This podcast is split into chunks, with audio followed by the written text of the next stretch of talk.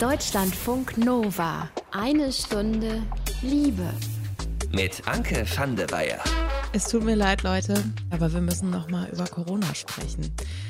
Die Pandemie verändert nicht nur unseren Alltag, sondern wirklich auch alles, was mit Dating und irgendwie Beziehungen zu tun hat. Da haben wir ja auch schon öfter drüber gesprochen, ne? Die einen von euch sind vielleicht genervt, weil sie mit dem Partner oder der Partnerin zu zweit in der Minibude sitzen und man sich irgendwie in Sachen Homeoffice arrangieren muss.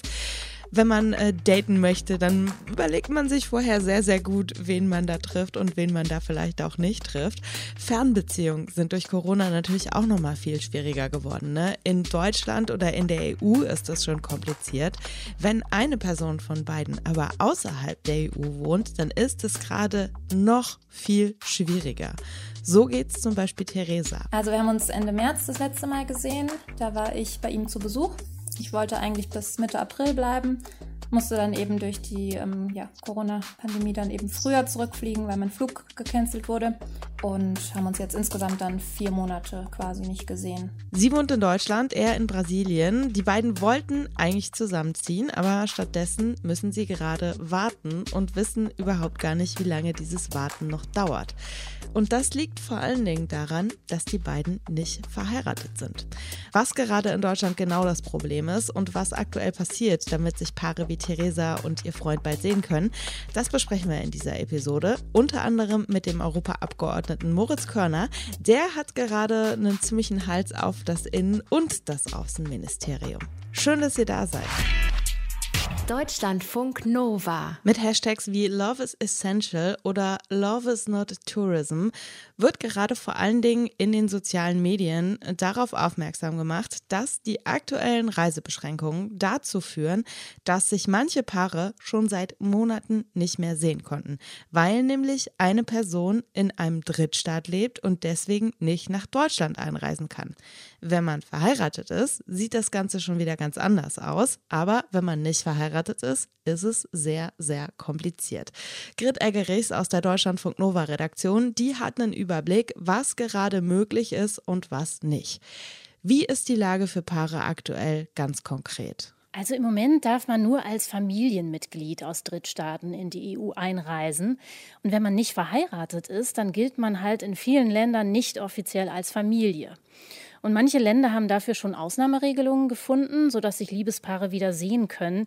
In Deutschland wird der Familienbegriff aber sehr eng gefasst. Es gibt also nur vereinzelte nationale Lösungen im Moment. Das Bundesinnenministerium drängt immer noch auf eine europäische Lösung, die dann für alle E U-Staaten gilt.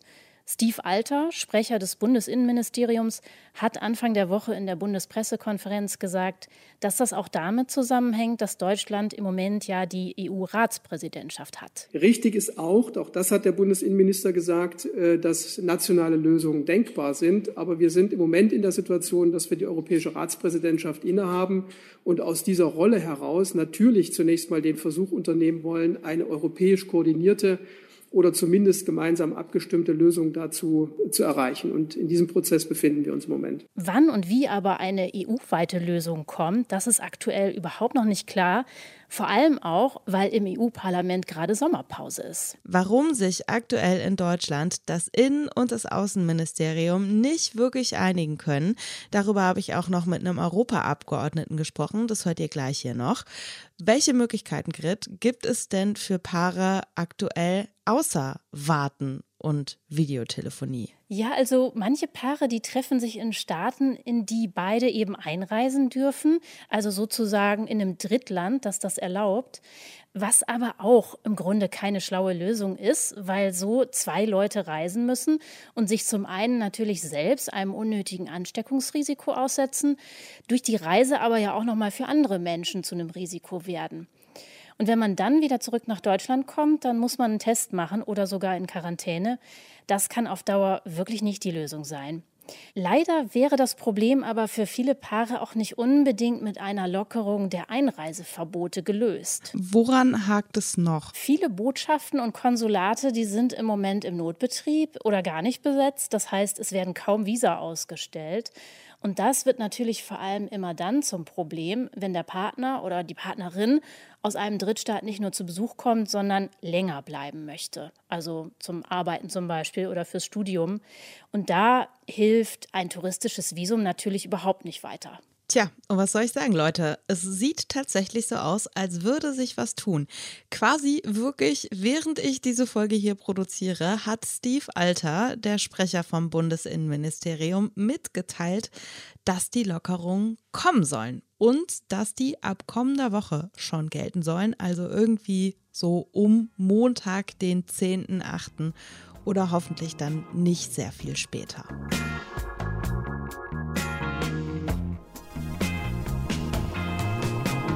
Wer von euch schon mal eine Fernbeziehung hatte, der kennt das, dass manchmal einfach alles noch beschissener ist als eh schon.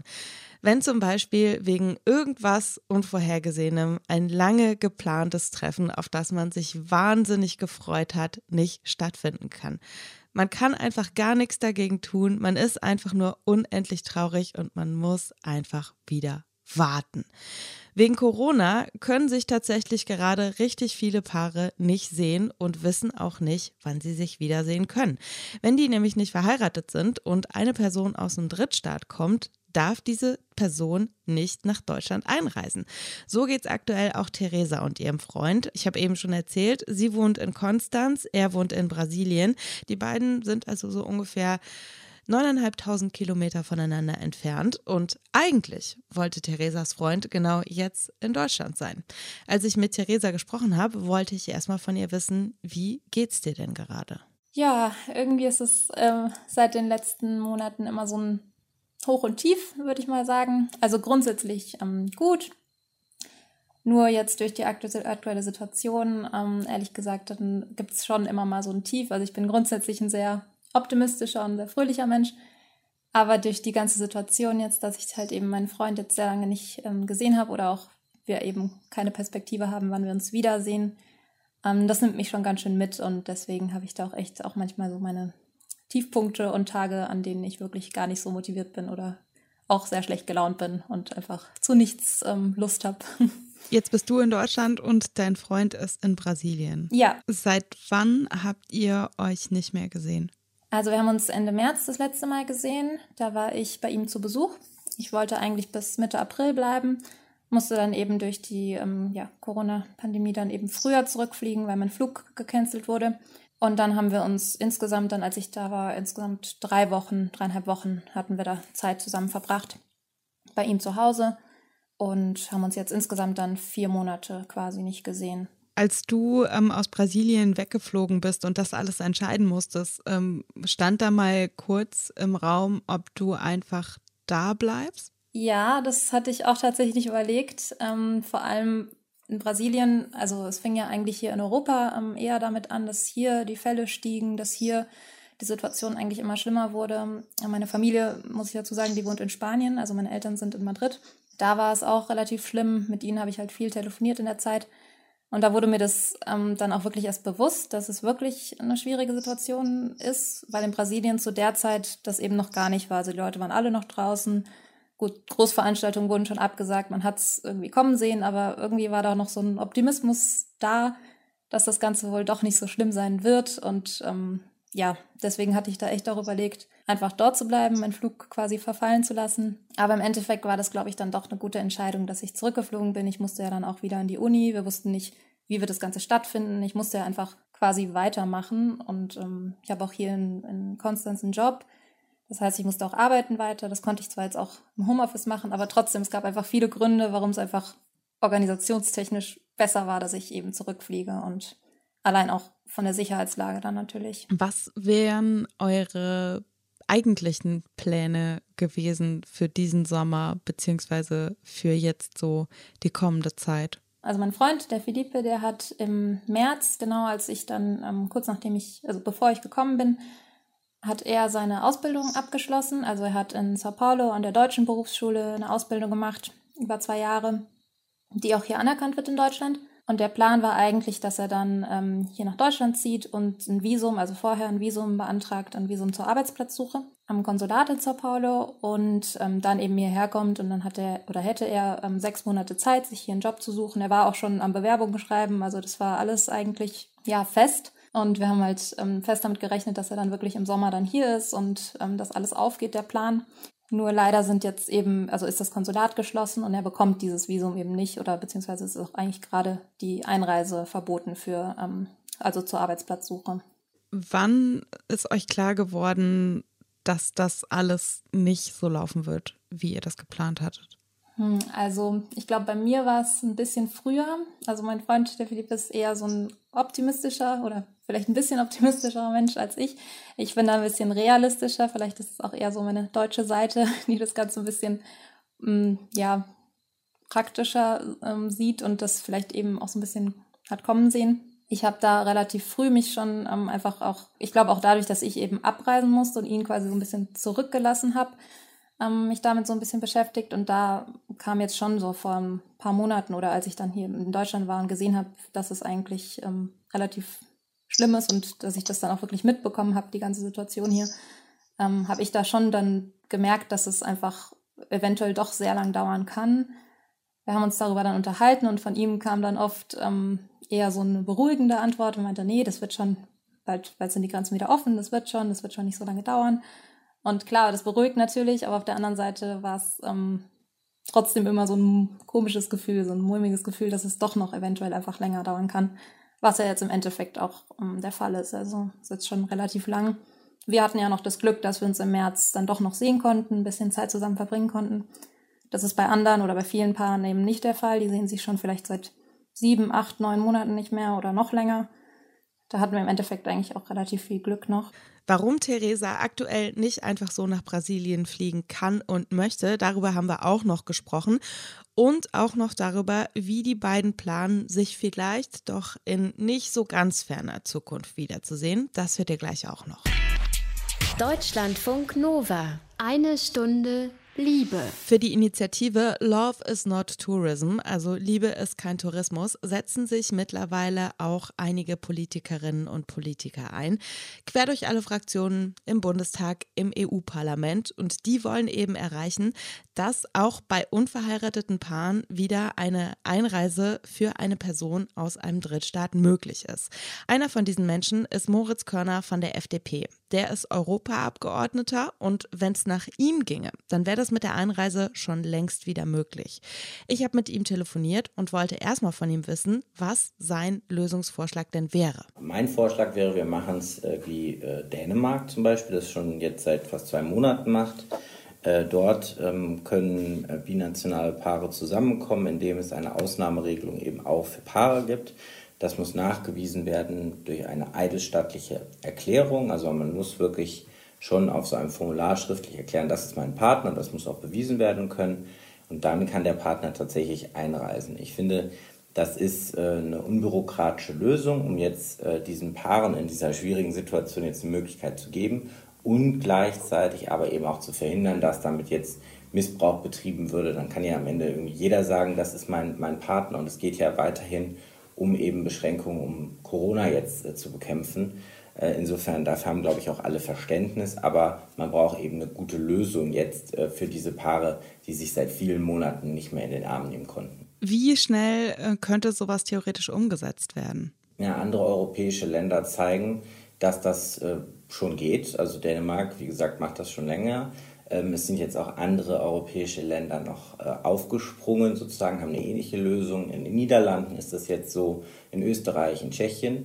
Ähm, Deutschland sperrt sich noch, weil Herr Seehofer, der Innenminister, sagt, wir brauchen eine europäische Lösung. Da bin ich als Europaabgeordneter auch immer für. Ich finde das, find das eigentlich auch jetzt äh, irgendwie seltsam, dass wir jetzt in unterschiedlichen europäischen Ländern, ähm, die ja alle keine Grenzkontrollen mehr untereinander haben, äh, jetzt unterschiedliche Einreise Äh, Möglichkeiten von außen haben, da wäre eine europäische Lösung tatsächlich gut. Können Sie sagen, woran gerade die europäische Lösung hakt? Na, die europäische Lösung scheint daran zu haken, dass die Kommission tatsächlich vorschlagen muss, das hat sie gemacht, und dann der Rat, also die Vertretung, wo die einzelnen Mitgliedstaaten sitzen, muss dann sozusagen nochmal zu einer Übereinstimmung kommen. Und da scheint es jetzt an zwei Dingen zu haken. Zum einen ist irgendwie Deutschland nicht damit zufrieden, wie die E U-Kommission das vorschlägt. Die sagt nämlich, ja, also Familien sind schon eine Ausnahme und legt doch einfach den Familienbegriff jetzt weiter aus und lasst da zum Beispiel auch Paare drunter fallen. Was ich ehrlich gesagt sehr sympathisch finde, weil ich finde, ein moderner Familienbegriff ist auch immer gut. Und äh, Deutschland sagt aber immer, das geht bei uns irgendwie nicht so richtig. Und gleichzeitig scheint es so ein bisschen an der Sommerpause zu haken. Das ist auch ein Problem, aber äh, das ist auch nichts, was man jetzt äh, nicht auch schnell lösen könnte, wenn man das wirklich wollte. Und da habe ich so ein bisschen den Zweifel, dass im Bundesinnenministerium da wirklich mit dem nötigen Druck und äh, dran gearbeitet wird, da auch jetzt einen schnellen Kompromiss zu finden. Jetzt hat der Außenminister ähm, vor einer knappen Woche ähm, sich für eine nationale Lösung ausgesprochen. Das Innenministerium, das hängt sich ja immer noch sehr an dieser europäischen Lösung auf. Wo ich mich dann gefragt habe, will da irgendwie gerade keiner Verantwortung übernehmen? Ja, ich glaube, das ist so ein bisschen so. Mich ärgert das immer besonders, weil häufig, ähm, also hier könnte man es sofort national lösen. Ich wäre auch dafür, wenn wir eine europäische Lösung, wie gesagt, bekommen würden, schnell. Aber es ist hier so ein bisschen so eine Ausrede, also so unter dem Motto, ah, wir kriegen das jetzt nicht hin wegen Europa. Äh, und das finde ich immer blöd, weil ähm, dann muss man genau erklären, wo es da hakt. Und äh, hier an der Stelle, glaube ich, ist das Problem nicht unbedingt die Europäische Kommission oder ähnliches. Äh, und auch der Außenminister, ich finde es zwar sehr gut, dass Heiko Maas sich da jetzt auch klar positioniert hat, ähm, die S P D da auch, auch Druck gemacht hat, aber Äh, auch er hat noch seine Auf- äh, Hausaufgaben zu machen, denn äh, es sind nicht nur unverheiratete Paare tatsächlich, sondern mir berichten auch viele tatsächlich Verheiratete, dass ähm, Visa-Anträge und so weiter in den Botschaften nicht mehr richtig bearbeitet werden wegen Corona, dass das teilweise jetzt über Monate da liegt.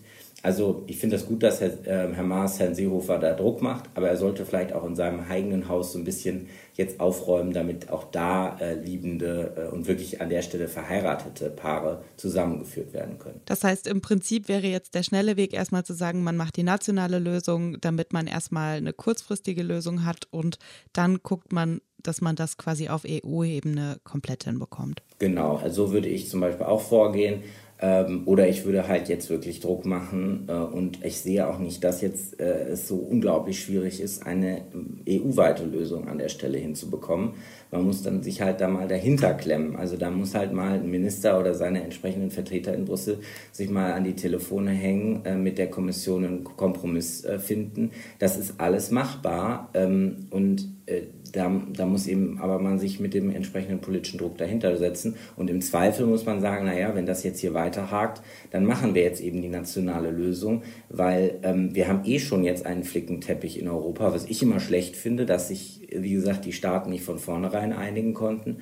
Äh, aber dann äh, muss man jetzt an der Stelle auch irgendwann sagen, also ähm, die, die Paare brauchen jetzt eine Perspektive. Das E U-Parlament hat Sommerpause, der Bundestag auch. Trotzdem muss eine Lösung her für unverheiratete Paare, bei denen eben eine Person aus einem Drittstaat kommt. Das sagt der Europaabgeordnete Moritz Körner von der F D P. Und wie gesagt, die Lösung ist jetzt anscheinend schneller da, als viele gedacht hatten. Denn die Lockerungen, die sollen kommen und schon in ein paar Tagen gelten.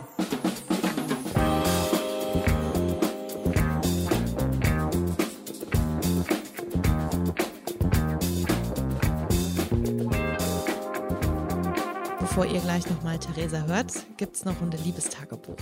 Diesmal wieder mit Cleo. Die hat eine offene Beziehung und eigentlich lässt sie sich total gerne auf neue Begegnungen ein. Aber in der letzten Zeit ist sie irgendwie genervt davon, weil viele Menschen gar nicht mehr so richtig Lust haben, viel Zeit in eine andere Person zu investieren. Warum sie Ungeduld unsexy findet, das erzählt euch Cleo in ihrem aktuellen Liebestagebuch. Dass immer wieder On- und Offline-Online-Dating äh, der äh, letzten Jahre hat mich so langsam ein bisschen müde gemacht und ein bisschen angestrengt, weil ich das Gefühl habe, dass man mittlerweile immer so ein bisschen mit seinen Erwartungshaltungen immer wieder total aneinander rasselt und dass es irgendwie ein grundlegendes Auseinanderstreben gibt von dem, was meine persönlichen Erwartungshaltungen sind oder Wünsche an Dating sind und was man dann halt oder ich halt dann hauptsächlich von Männern, die ich date, höre, wenn es darum geht, man hat sich gematcht Man fängt an, miteinander zu sprechen und man hat sich vielleicht auch schon mal getroffen und dann laufen die Dinge plötzlich irgendwie so ein bisschen durcheinander. Da ist so eine große Lust auf Intimität und offen sich sexuell ausleben und eine riesige, riesige Ungeduld miteinander dabei, diese Intimität aber auch irgendwie aufzubauen. Ich date gerade einen Mann, den habe ich ein paar Mal jetzt getroffen. Er ist relativ frisch Single, das heißt, er sagt halt auch, ja, ähm, er ne, möchte sich nicht binden und möchte halt jetzt eher ein bisschen so unterwegs sein, was ja völlig fair ist, aber er möchte dann alles auf einmal, also er möchte halt auch, dass eine Intimität funktioniert und dass, dass ähm, man ein Verhältnis miteinander aufbaut, aber eben auch, weil äh, jetzt auch, glaube ich, relativ viel parallel läuft, investierte halt kaum Zeit, Zwischentreffen zum Beispiel sich mal irgendwie auszutauschen. Und wenn ich dann anfange zu äußern, so ja, irgendwie finde ich es gerade schwierig, mich dir anzunähern, weil ich habe das Gefühl, wir kriegen kein richtiges Gespräch ans Laufen, weil jedes Mal, wenn man irgendwie ein bisschen schreibt oder sowas, äh, dauert es einen Tag, bis eine Antwort kommt. Wenn ich sage mir, äh, mir ist das zu wenig oder ich, ich kann damit einfach irgendwie keine Verbindung aufbauen, die ich gerne hätte, dann ist man sofort anstrengend und dann ist man sofort unentspannt. Dann wird man sofort gebrandmarkt als irgendwie äh, die Frau, die Stress macht. Und was will die eigentlich? Die hat doch gar keinen Anspruch auf meine Zeit. Und ja, den habe ich nicht, aber wir haben uns ja zusammengesetzt, weil wir eben auch Zeit miteinander verbringen möchten, auch Intimität miteinander äh, haben wollen. Und ich verstehe so langsam nicht mehr, warum das funktionieren soll, ohne dass man auch irgendwo mal ein bisschen Zeit füreinander investiert. Dazu kann man natürlich niemanden zwingen, aber der Widerspruch ist dann, dass ohne das für mich halt keine richtige Intimität entsteht, die aber ja dann von mir erwartet wird, dass sie kommt. Allein, dass man da sitzt und Angst hat, zu viel schon zu erwarten, wenn man möchte, dass man seine Meinung sagen kann, ohne dass man sofort gelöscht wird irgendwie. Das ist eigentlich meine Erwartung. Und ähm, so langsam habe ich das Gefühl, dass ich das im Online-Dating nicht mehr erwarten kann. Das macht es gerade sehr, sehr, sehr uninteressant und sehr unattraktiv. Ne? Also wo bleibt der Flirt, wo bleibt der positive Nervenkitzel? Man bräuchte eigentlich mal sowas wie Slow Dating oder so, irgendwas Entschleunigendes, wo man einfach mal, keine Ahnung, eine Woche miteinander schreiben muss, bevor man überhaupt irgendwie freischalten kann, dass man Handynummern austauscht oder sowas. Tatsächlich ist also eine der Konsequenzen, die ich jetzt so kurzfristig für mich ziehe, ist, dass Online-Dating einfach momentan kurz- und mittelfristig keine Option mehr ist. Deutschlandfunk Nova. Eine Stunde Liebe. Theresa und ihr Freund, die haben sich seit vier Monaten nicht gesehen, weil er aus Brasilien aktuell nicht nach Deutschland einreisen kann, was eigentlich der Plan wäre. Die beiden, die wollten zusammenziehen. Das heißt, der Freund, der wollte jetzt nicht irgendwie mal kurz so ein paar Wochen auf Sommerurlaub vorbeikommen, sondern wirklich länger hier bleiben und auch hier arbeiten. Genau das wird für die beiden aktuell nochmal zu einem zusätzlichen Problem. Was da genau los ist, darüber habe ich mit Theresa gesprochen und ich wollte von ihr wissen, was für die beiden denn aktuell jetzt überhaupt der Plan ist. Ja, es ist sehr schwer. Also eigentlich, wie ich ja schon gesagt hatte, war der Plan, dass er dann eben längerfristig hierher kommt mit dem Visum, sich dann hier eine Arbeit, also einen Job sucht und dann eben einfach ja sein Leben hier aufbaut und wir dann hier zusammen einfach leben würden. Das ist jetzt erstmal, wie gesagt, so ein bisschen auf Eis gelegt.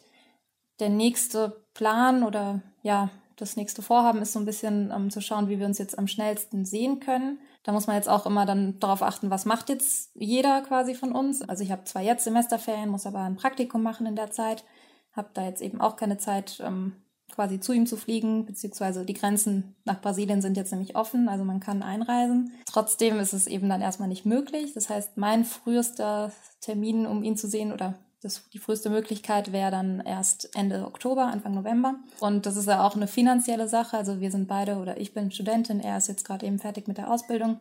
Gerade auch eigentlich ähm, arbeitslos, weil er eigentlich direkt seit dem Ende der Ausbildung gehofft hat, er kommt dann direkt nach Deutschland und fängt hier an. Das heißt, er sucht jetzt auch gerade vor Ort nach einem Job und kann jetzt auch nicht quasi flexibel irgendwo hin. Also es gibt Paare, die sich gerade irgendwie in Mexiko treffen oder in ähm, Großbritannien. Also es gibt ein paar Länder, die eben Grenzen für alle ähm, anderen Staaten offen haben.